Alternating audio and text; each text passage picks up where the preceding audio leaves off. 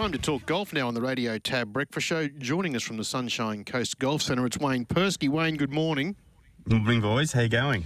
Very well, thank you. Got to ask you a, a question about your own personal career. Did mm-hmm. you ever need to to sink a 26 foot double bogey putt to win a championship after putting two in the eight, two in the water on the 18th? Uh, no, but I would have liked to have had that opportunity a few more times. well, Daniel Gavins did this on the DP World Tour this weekend. Unbelievable. Unbelievable finish, you know, like it was it was Van der Velde like. Everyone mm. will remember Jean Van der Velde at the British Open making a mess of it and then holding quite a nice putt to get into a playoff. But uh, it went a different way for our mate who, um, you know, tried his hardest to to make a mess of it, uh, but then uh, then recovered brilliantly on the last. Luckily, he had enough of a lead to uh, still get it done.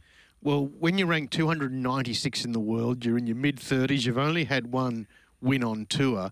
You don't find yourself in the lead too much on the 18th, and you've got to think when you put two in the water, and you then need a 26 footer for victory, you're not going to come away with it. You would have been thinking, Wayne, I, in my opinion, I need two here to make a playoff.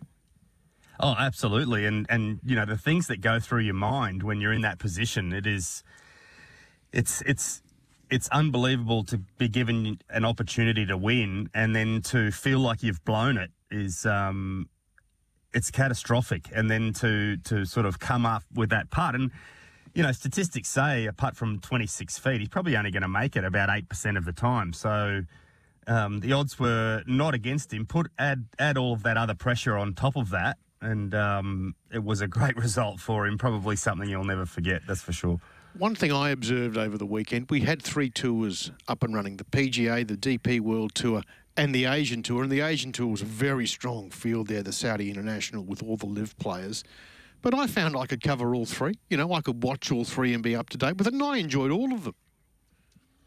It's it's it's fantastic actually to be watching golf all over the world. If we, we we were we had the LIV players playing in in Asia, the Asian tour is obviously aligned with the LIV tour, and and LIV have put a little bit of money in there, and they had their their biggest event in Saudi. Um, even a couple of the PGA Tour players went over. I'm assuming they took some appearance fees um, to play in those. So, um, but the yeah, really really strong field playing all over the world is kind of what we, we really want. You know, we, we wanted to see that, and that's what LIV has has added is some of these guys travelling, and uh, and we see them playing in different parts of the world is is really cool. And uh, yeah, it's it's it's kind of hopefully at some stage everyone can get along, and we can see really good players playing on all, all different parts of the world every week.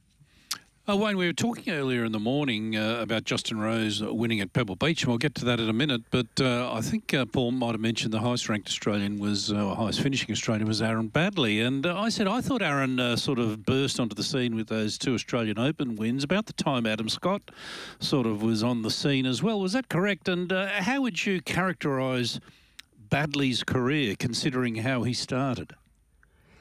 Yeah, well, uh, you know, I was lucky enough to play a fair bit with Aaron when he was he was young. You know, mm. I was about twenty and he was about fifteen. So at that stage, a lot of good judges had Aaron in front of Adam. So, mm. you know, he he he was going to be a world beater from from day one. Even he was winning big tournaments at fifteen and sixteen years old. Um, and some really good judges saying that this guy could be, you know, a major winner and, and world number one.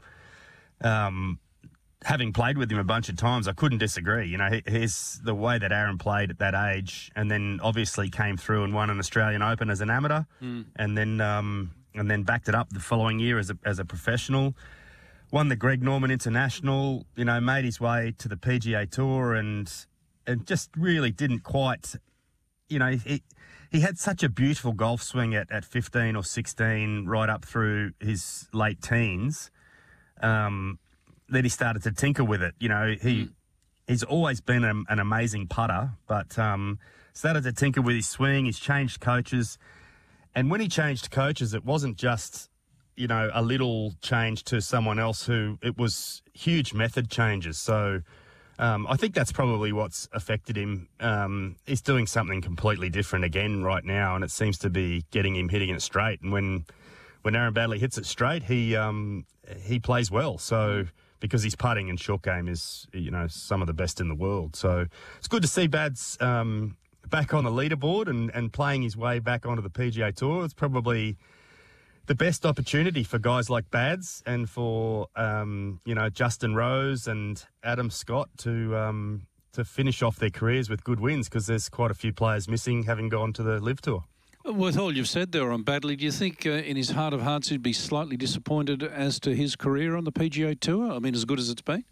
Yeah, no doubt. Yeah. Um, I think that, you know, he's he's been successful. He's made, you know, 22 million odd dollars on the, the PGA Tour, but he, I know for a fact um, that he had majors and world number one and golf domination on his mind when he was um, when he was a young man. So he probably hasn't hit the heights that um, that he'd planned as a kid. But um, at the end of the day, a couple of Australian Opens, winner on the PGA Tour, and you have to be, you know, thinking that that's in the point zero zero zero one percent of people in the game. So. Um, yeah, although he hasn't won a major, he had a chance at one stage. He, he led an led a US Open going into the last round, but couldn't get it done. And yeah, he'll be probably disappointed, but not too disappointed. He's he's looked after his family pretty well.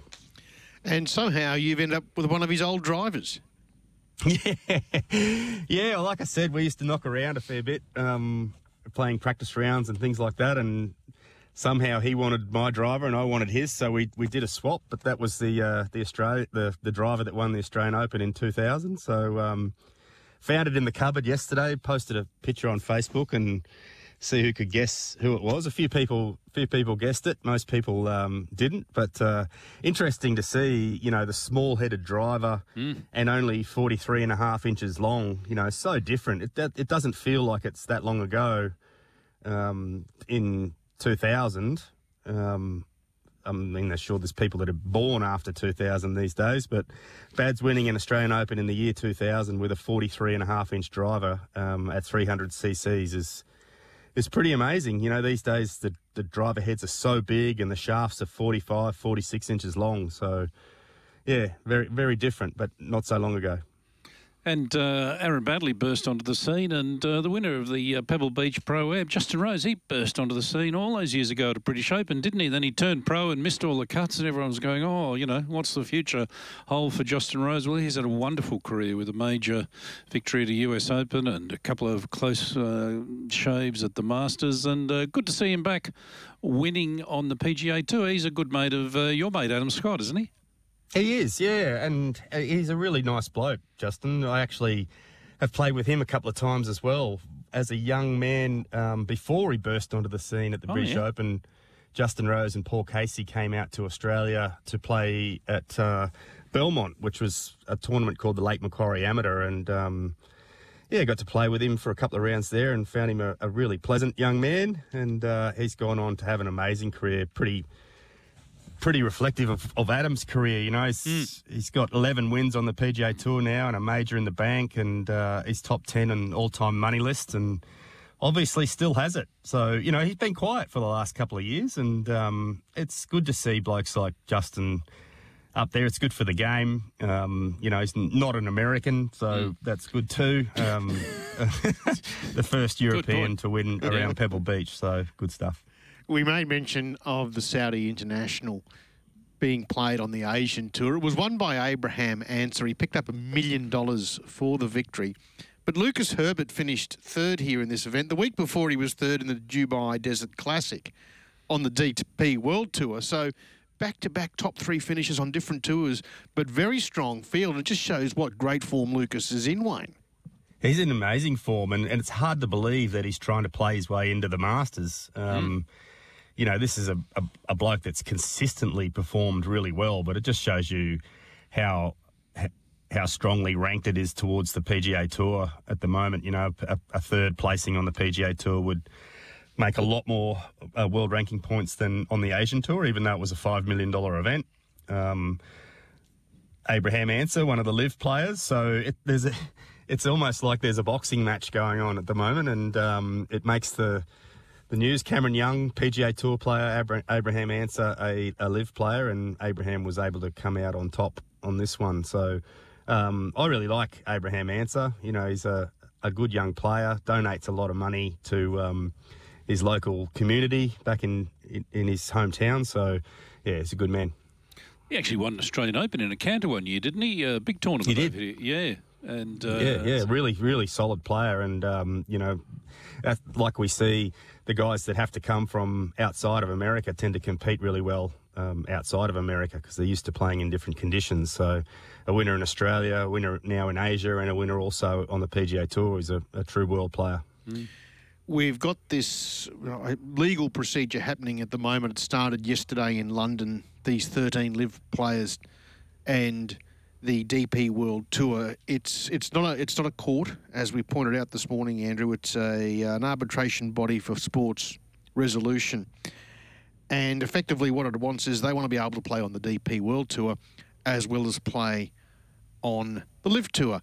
And I think the ramifications will be huge for someone like Cameron Smith because we're going to see him, if successful, getting back to the DP World Tour to play more events because there are world ranking points, points. there, Wayne. Yeah.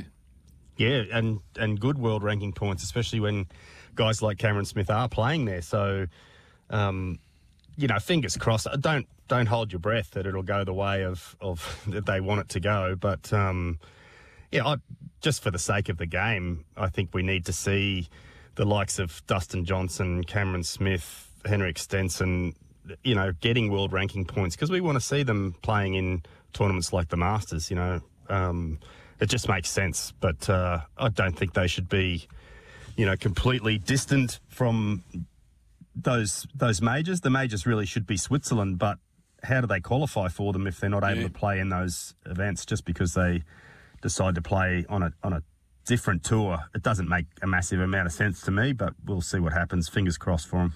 Yeah, it'd be interesting, won't it? Because I mean, uh, one of the great uh, selling points for the LIV Tour was they didn't have to play as much as they did in the other tours. So if they're having 14 LIV events a year and they get into the four majors, you know, those who qualify, there's 18 weeks gone. Even if they win their case, they might actually want to play too many on the DP World Tour. Would you think? No, really. At the end of the day, um, it's probably for the younger guys, but to be able to qualify to get up. Um, you know, if they align with LIV, mm. then they can play in some of those events, get their world ranking points up, and and play more on the LIV tour. Mm. They, would like it to be a supplementary tour, not a main tour. I think so. Um, it, it's really quite complicated. Um, the the main thing around LIV Tour is that they really need to get their own world ranking points so that they can qualify playing their own events to get into majors. Mm.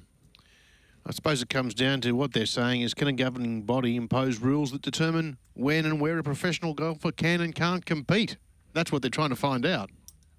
Yeah, yeah, that's right. And I guess that that's going to be up to the lawyers to try to argue that sort of stuff. You know, it's been a couple of years coming. The PGA Tour have taken a really strong stance. The PGA Tour own 40% of the DP World Tour, so mm.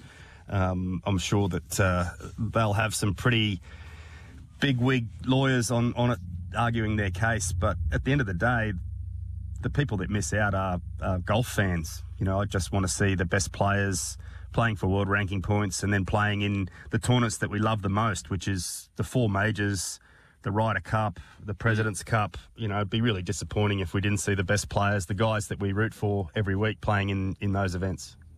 Now, the DP World Tour is off to the Singapore Classic but it's Super Bowl weekend, which means it's the Phoenix Open and the party hole, Wayne.